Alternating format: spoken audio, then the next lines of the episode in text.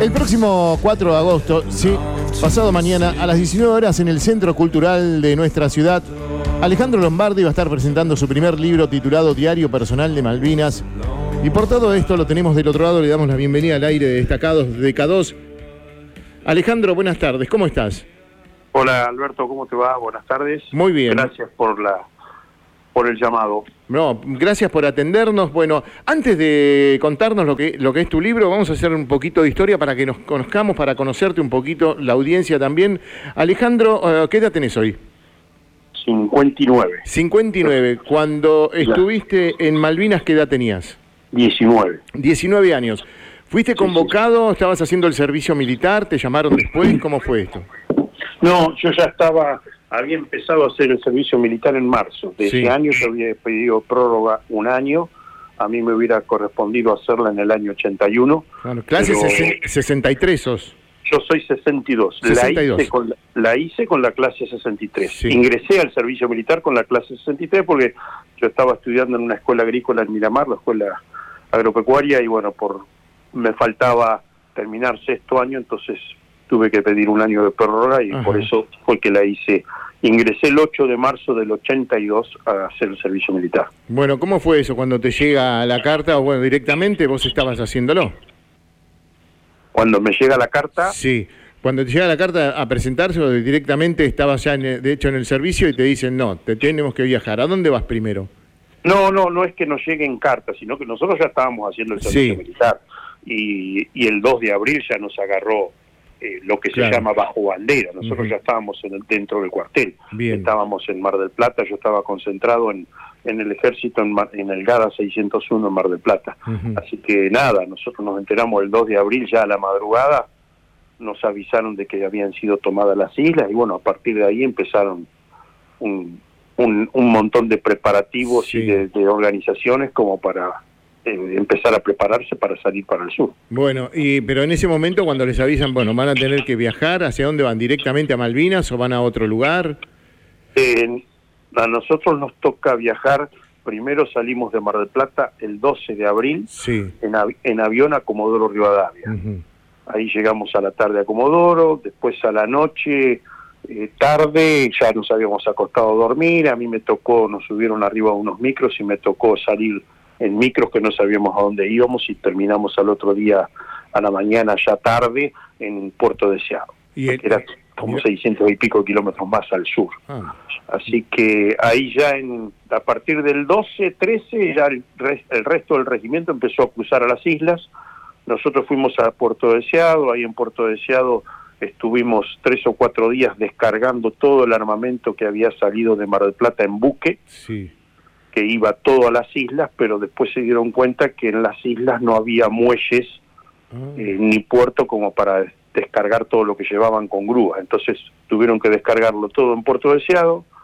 Nosotros lo llevamos todos por tierra, la caravana de todo lo que de todo el armamento del GADA a Comodoro de vuelta y ahí empezamos a cruzar en los aviones Hércules. Yo llegué a las islas el 17 de abril. Bueno, y estuviste bueno desde hasta el final de la de la guerra.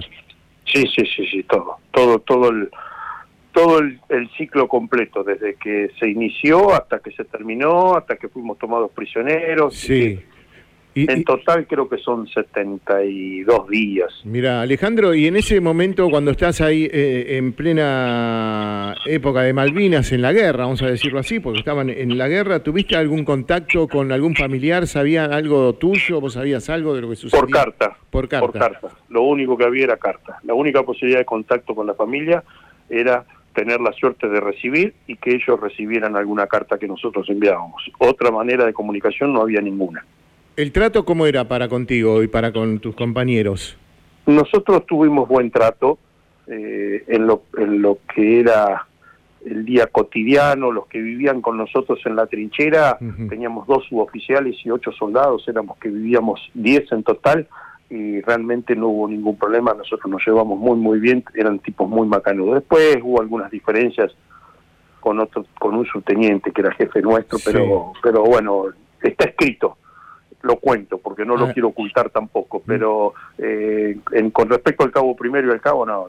10 puntos, una relación muy muy buena. Bien, y con los compañeros también. Con los compañeros también. Excelente. No, hay otra. Ahí te, ahí te, te hermanas sí o sí, no queda otra. ¿Estuviste en combate? ¿Entraste en combate? Nosotros estábamos, yo estaba arriba de un cañón antiaéreo, así que nosotros teníamos un cañón entre un 35 milímetros, un Erlingon, que es, es un bitubo que era muy moderno para esa época, así que yo estuve toda la guerra arriba del cañón toda la guerra. Éramos tres personas, dos soldados y un suboficial que estábamos en, muchísimas horas arriba del cañón y bueno, tuvimos algunos eventos y algunos tiros. Mirá vos, bueno. Como, como todo el mundo, ¿no? Bueno, después de 40 años, ¿no? ¿Cómo surgió esta idea de, llevar toda tu experiencia a un libro? Sí, lo que, el tema fue que, a ver, yo tengo el, libro nace en las mismas islas, porque yo lo fui escribiendo en el día a día en aquella época. Eh, tuve la, la, la, no sé si, quién me iluminó y quién me dijo, viste, empecé a escribirlo, no sé por qué fue que yo empecé a escribir y fue como una ayuda a memoria. Yo después de muchos años lo toqué al libro, lo empecé a tratar de releer y, ahí empecé a hacerle distintos trabajos, empecé a agregarle cosas y hace poco tiempo yo ya tenía todo terminado y se lo di a, leer a varios amigos y conocidos, lo leyeron más de 100 personas. Y muchos me empujaron y me entusiasmaron para que realmente lo editara y lo imprimiera y bueno, así que empecé a averiguar y por suerte pude hacer todo ese trabajo de edición y de impresión aquí en Necochea, ¿no? no es bien local el libro. Bien, ¿y vos estás viviendo acá en la ciudad? Sí, sí, sí, sí. ¿Cuándo, estuviste allá en Malvinas tenías contacto, que tuviste contacto con algún otro necochense o alguno de la zona que hayas conocido? y, Yo viajé junto con eh, a Mar del Plata, inclusive el último el día y estábamos haciendo servicio militar juntos, que era el Vasquito Huecochea, pero después en, le perdí contacto. Lo vi el día que llegué a las islas y después no lo vi nunca más. Eh, estábamos en posiciones totalmente distintas y, y no, no lo vi nunca más sí me encontré en, en las islas con un soldado que lo conocía ahí, charlamos un poco que los dos teníamos afinidad con Necochea y después terminó siendo mi amigo en la posguerra que es Guillermo Juncker, que hoy es juez aquí de, garantía. Pero lo conocía ya de casualidad en las islas, porque nosotros íbamos a buscar la comida a donde él estaba, a donde la posición de él. Mira vos. Bueno, y esta, me decías que surgió ahí, alguien te iluminó eh, para poder estar con este contacto hoy para la, experiencia que viviste, lo llevas al libro. ¿Lo hiciste a través porque sentías miedo, sentiste miedo en algún momento? Siempre, siempre. El miedo es algo totalmente cotidiano. Te acostumbras a vivir con el miedo, pero sí, sí, el, que, el que te diga que no pasó miedo no, es ser humano el miedo está siempre. Eh, ya te digo, te acostumbras y después le empezás a faltar el respeto al miedo. Pero sí, sí, es así, es una realidad eso. Y en el momento nosotros teníamos mucha experiencia con todo. Entonces, no, y son 19 años, estás haciendo el servicio militar y te aparece todo esto, decís, bueno, la jura que tenés en ese momento, decís, bueno, por el amor a la patria y van con todos ahí, y seguramente eh, yo hago esto que quizás no, no pensaban que iba a suceder, ¿no? O sea, lo llevaron, esto se termina, se puede arreglar, o realmente estaban convencidos. Siempre teníamos la esperanza de que eh, no pasara y, no, y se arreglara antes de que empezaran las, los bombardeos, pero también algunos de los nuestros, de nosotros mismos veíamos semejante movimiento de, de la movida que había de armamento y de gente, que vos decías, no, esto no puede estar, no puede ser en vano, esto a, algún lado vamos con esto. Y bueno, el que se preparó para recibir el primer bombardeo estaba mentalmente mejor y el que no las pasó peor el primer día. Los mm. primeros dos o tres días hasta que te acostumbras a la guerra, no te acostumbras nunca, pero te, va acomodando, ¿viste? Bueno, siempre te queda el, el, aliciente de que el bombardeo sea lo más lejos de donde vos estás. Lamentablemente el egoísmo en eso eh, predomina. Bien, buenísimo lo que contás. Mira qué lindo que esto todo lo vamos a poder ver en tu libro. Hay una presentación que es pasado mañana, entonces, 19 horas en el Centro Cultural. El jueves, el jueves ahora 4 a las 19 horas en, la, en el Centro Cultural ahí me brindaron un espacio la gente del Centro Cultural, la verdad que se han portado de primera, me han organizado un montón de cositas y bueno, va a haber, va a haber un, un poco ahí vamos a tratar de... Lo están organizando ellos, para mí también va a ser una sorpresa, porque pues, te imaginas que para sí. para mí es mi primer libro, ¿no? Y, creo que es el único. Así que, pero no tengo ni idea de cómo es esto de una presentación. Para mí es todo nuevo y bueno, ojalá que la gente entienda que si hay algo que no sale del todo bien es porque, bueno, es la inexperiencia, ¿no? Pero es tu primer libro, es lo que vos viviste, lo que plasmás, lo que querés que la gente conozca también, ¿no es cierto? Las realidades, las tuyas, eh, y, volver a releer esas páginas, ¿qué, qué sentiste? ¿No? Dijiste, bueno, vuelvo a esto, te traen los recuerdos, esos momentos eh, pero y, ahora y tristes.